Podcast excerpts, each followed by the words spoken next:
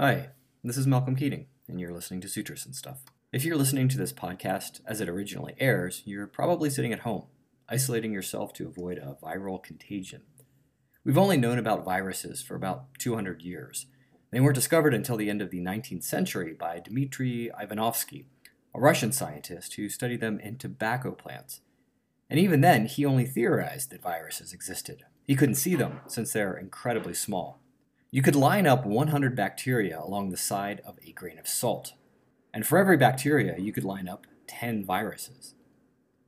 So, observing viruses had to wait for electron microscopes. Today, though, in 2020, cartoon images of the coronavirus are everywhere, and we're organizing our life around avoiding the tiny, self replicating things. We talk about fighting a battle against an invisible enemy, viruses. We wage this war with hand sanitizer and soap and keeping physical distance between our bodies. But this battle metaphor isn't the only way to think and talk about disease and health, where disease is an invasion of something external. Often people talk about disease resulting from something inside the body getting out of balance. So, while today's medical doctors might describe your immune system being out of balance with its lymphocytes and white blood cells, past physicians might talk about humors inside of you getting out of balance.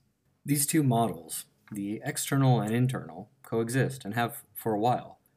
At the present moment, as people are worried about their health across the world, they're reaching out for whatever model seems to help. And that includes Ayurveda, not just in India, but across the world. So I thought I'd talk to someone who studies Ayurveda to help understand what it is and how pre modern Indian medicine thought about disease. Well, okay, so I, I mean, it's basic Sanskrit word, right? Ayur, Ayur, Ayus, life, and Veda meaning science. So, my name is Patricia Sauthoff. I am a postdoc at the University of Alberta as part of the European Research Council funded AyurYog project, in which we are examining the entangled histories of yoga, Ayurveda, and alchemy. What does the word Ayurveda mean? It appears that it would be, you know, of course, Vedic science, right? Because you've got the word Veda in there. But um, that's actually sort of a later integration. So, you know, like actual Vedic medicine, like in the Atharva Veda, is very different from what came later as Ayurveda. So it, even though it sounds like it's straight out of the Vedas, it's actually a slightly later tradition. Hmm. So when does what we call Ayurveda, when does that begin and what kind of, um, sort of medicine uh, and practices were involved in it? Yeah, it's actually got kind of a tricky history because you've got so like I said in the Vedas you've got this this Vedic medicine, which is very much about casting out demons and curing illnesses through prayer and injunctions to the deities and things like that. And then Ayurveda sort of develops, you get these notions of the winds, eh, or the, the humors, sorry. So you have Pitta, which is bile, Kapha, which is phlegm, and Vata, which is wind. And those actually appear first in the Pali Canon. So Buddha is talking about these, and Buddha's teaching that you know monastics need to be carrying basic medicines of things like ghee, butter, oil, honey, molasses, um, and there appear around the fourth century um, CE, you get monasteries that have these sick rooms. So it does seem like these Buddhist monastics had a somewhat medical treatment. Then you get texts like the Charaka, which bring in those ideas of the humors and expand on them. And the you know the textual redaction of them shows that these texts may have very early on just been medical texts and then had more Vedic elements added into them to connect them to the Vedas. In Charaka, the compendium, the Charaka Samhita, there's the question of when it was written and then also when it was compiled, correct? Because it's not as if uh, there's just a fellow named Charaka who writes it down and then the text is is just this thing that he's written down. Is that correct? Yeah, I mean it's like like all early Sanskrit texts, we don't totally know when it was compiled, when it was written, how it was redacted. So yeah, it, we can't just place a date on it and say, oh, it's from this year. Um, there's Chinese sources that say it's at least the first century of the Common Era. Um, traditionally, it's it's said to be about contemporary or just after the Buddha. So, but of course, that's a quite a big time frame, and we don't actually know when Buddha lived, so it's also kind of vague. so the history of it's quite sort of separated and it commingles quite early on. And Charaka that's sort of how you get this Buddhist influence in there. And then, but it doesn't really stick as a Buddhist influence. It's just the influence stays. And then all of the, like, you know, Buddhism part kind of falls away and gets replaced with the names of Vedic deities. I want to get into the relationship with Buddhism and uh, Ayurveda, but maybe let me let me kind of back up a little bit and ask. Uh, Ayurveda is a term that is is actually used kind of frequently in lots of different contexts in contemporary times, right? And um, I just wanted to start and see if you could say what you think the biggest misunderstandings sort of ordinary folk have about Ayurveda and maybe pre-modern Indian medicine. Um, what are what are some of the the maybe myths that you're you're kind of able to dispel with your historical work? Uh, it's basically the fact that it's just straight from the Vedas. I think most people assume that it's part of the Vedas because it has the word Veda in it. Um, but with modern, I mean, there's also the misconception that modern Ayurveda is like exactly the same as ancient Ayurveda. And of course, there's been lots of changes. Um, the Sushruta Samhita, another Ayurvedic text, focuses a lot on surgery and practical things.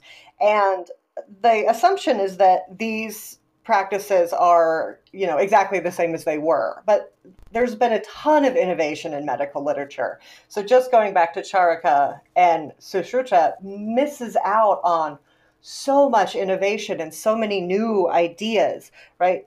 As time goes on, you start to see changes like, you know, the appearance of syphilis or you know the the taking of the pulse doesn't come in until the 13th century which of course that's now very much part of ayurvedic and, and all medical treatment. But it wasn't part of it for a very long time. So there is a ton of innovation that i think people miss when they just go straight back to charaka and sushruta. So let me let me pick up on this this uh, sort of idea of innovation because one of the things that I talked about uh, a couple of weeks ago in the Charaka Samhita is the or this compendium is the process by which people reason and think about medicine. So, in the Charaka's compendium, and you can correct me here since you're an expert in this, um, as I understand it, there's a, a, lot of initial sort of early discussion of reasoning practices, of debate practices, along with some of these sorts of uh, particular medical techniques. So, one question I, I might think about in terms of this idea of innovation is how did practitioners determine if a medicine or a treatment was working? What are some of the kinds of methods that they were using to innovate? You know, trade, I think, was a big part, right? So you get, as soon as you start to get new medicines or new minerals, uh, you start to use them in, in different ways, right? So this, the appearance of, of new medicines from outside of the subcontinent are going to influence it. You know, um, the use of mercury. Mercury is not really mined. It's not really mined or found in India. So, like, once mercury starts to really come in that's that's due to connections with other parts of the world so th- those kind of innovations are really important just coming from other places there's you know chinese alchemy is is a huge topic and i think that seems to have a subtle influence as well um, and then uh, you know again in like the 18th century you start to get the names of western diseases coming in and so treatments for western diseases so there's all these new diseases that they have to deal with right so they have to they have to try. And they don't really talk in these texts about the failures. They sometimes sort of warn you, um, especially in the alchemical texts You know, they're like, if you do this wrong, you could start a really bad fire. Okay, good, good to know. Uh, but they don't really talk about the the failures. They talk more about. It's just very straightforward. Of like, this will cure this. This is the treatment for this. So, and they don't really show their work, I guess.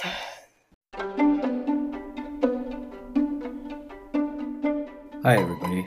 This is Malcolm Keating. When I started this podcast, I had no idea that the world would change so dramatically in just a few weeks. Like many of you, I'm staying home and trying to make sense out of everything that's going on. From what I can see, I have a small group of people listening to this podcast from quite a few countries around the world. Uh, so I'd like to put together an episode in which I hear from you and what kinds of things you're reading and thinking about during this time of relative isolation. You can use the Anchor website to send me a voice message. Just click on the little button that says Message. You can leave me a message with a question about Indian philosophy, something interesting you've been reading, an idea for a topic I could talk about, or a person I could interview. Or you could also email me at sutrasandstuff at gmail.com, all spelled out sutras and stuff. I hope to hear from some of you, and I'll use your messages on an upcoming podcast. Thanks, everyone, and be well. So, so then uh, you mentioned syphilis as one, but what other kinds of diseases were described in these texts? Obviously, uh, the texts which are in Sanskrit have certain Sanskrit names, but are we able to kind of map on some of the Sanskrit terms to diseases that we recognize today? What what kind of diseases are we talking about? Uh, yeah, well, they talk a lot about epidemics because, of course, those are going to be, you know, very, very important and uh, you know, as we see right now, can have a huge impact on the whole world. Um, they talk about things like insanity, alcoholism, um, eye diseases are a big one, uh, fevers. So, you know, a lot of sort of symptoms, but then also, you know, very much diseases. Um, there's a lot of discussion about um, birth and diseases that a pregnant woman can get. Um, so there's a big focus on it's it's a big focus on preventative health as at the same time as dealing with actual diseases. But yeah, there's a, there's you know headaches and alcoholism or things that they can cure. Insanity, they're definitely worried about things like that. But yeah, it's a little bit of everything. So, what were some of the healing practices that were found in these texts. For instance, you mentioned that uh, Buddhist practitioners in, in, monasteries and nunneries were engaging in healing practices. Um, what are some of the techniques that, that they were using? Pretty rudimentary early medicines, like uh, you know, uh, some plants probably, but the the actual what the actual Buddhist monks were supposed to carry was just you know ghee and honey um, oils things that will act as purgatives a lot of times. So you know you purge the disease from your body um, by drinking like hot oil you purge everything from your body um, including the disease and then including the foods and so a lot of the treatment is also like once you purge all these things from your body then you have to have this bland diet to build your strength back up slowly and so, with with the idea of purgation, is this at all similar to the idea of a body having humors, as we find in some early, say, medieval European medicine? Yeah, no, it's definitely these these bile, phlegm, and, and wind are the three humors. Um, ancient Greece has humors as well, but they're they're somewhat similar, but we can't at this point prove that there's any link between them, but they are somewhat similar ideas coming up around approximately the same time. Um, yeah, herbal medicines are really important, and you get there's also therapies, right? So like enemas, massages, ointments, surgery. Um, the Sushruta talks about surgery very early on, so they're clearly you know doing surgery to get rid of diseased parts of the body or things like that currently there's a lot of emphasis on things like hand washing, keeping appropriate distance from people, right? One of the things that people might know if they know anything at all about uh, these older Indian texts on medicine is discussion of things like um, purity and distancing from people and sorts of um, individual practices of, of purity. So, one question you might wonder is well, is this because they had some sort of uh, prior awareness of things like contagion between people that are transmitting, like that we think of? Um, or are they focusing on sort of sanitary practices and isolation for totally different different reasons? How would you account for that? I think they definitely had a conception of contagion um, because there's tons of uh, I did a blog post recently with just a little bit of what it talks about epidemics, but there's an entire chapter in Charaka talking about epidemics, right? And and the epidemics are caused by disease, but they're also inflated by things like corrupt officials. Um, so there is this kind of notion of you know the, the ruler if the ruler is bad it's sort of like the mandate of heaven. If the ruler is is corrupt then illness is probably going to come and overtake the people and spread quickly. But with the with the cleaning and the isolation it's really more i mean it is sort of like what we're doing now. It's a, it's a preventative rather than curative. So ayurveda in pre-modern india was not straight out of the vedas but was strongly influenced by buddhism it was a tradition which continued to change and revise itself over time. There was surgery, herbal treatments, and preventative medicine, along with descriptions of diseases we would recognize today. Next week, in the second part of my conversation with Patricia Sauthoff, I talk with her more about the relationship between Buddhism and Ayurveda, as well as the moral questions that medical practitioners faced at that time. We talk about the relationship between what's known as Ayurveda today and what Ayurveda has been, as well as how these texts understand what it means to be a physician, how hospitals should be run, how to care for the poor, and more. These are topics which are as pressing today as they were thousands of years ago.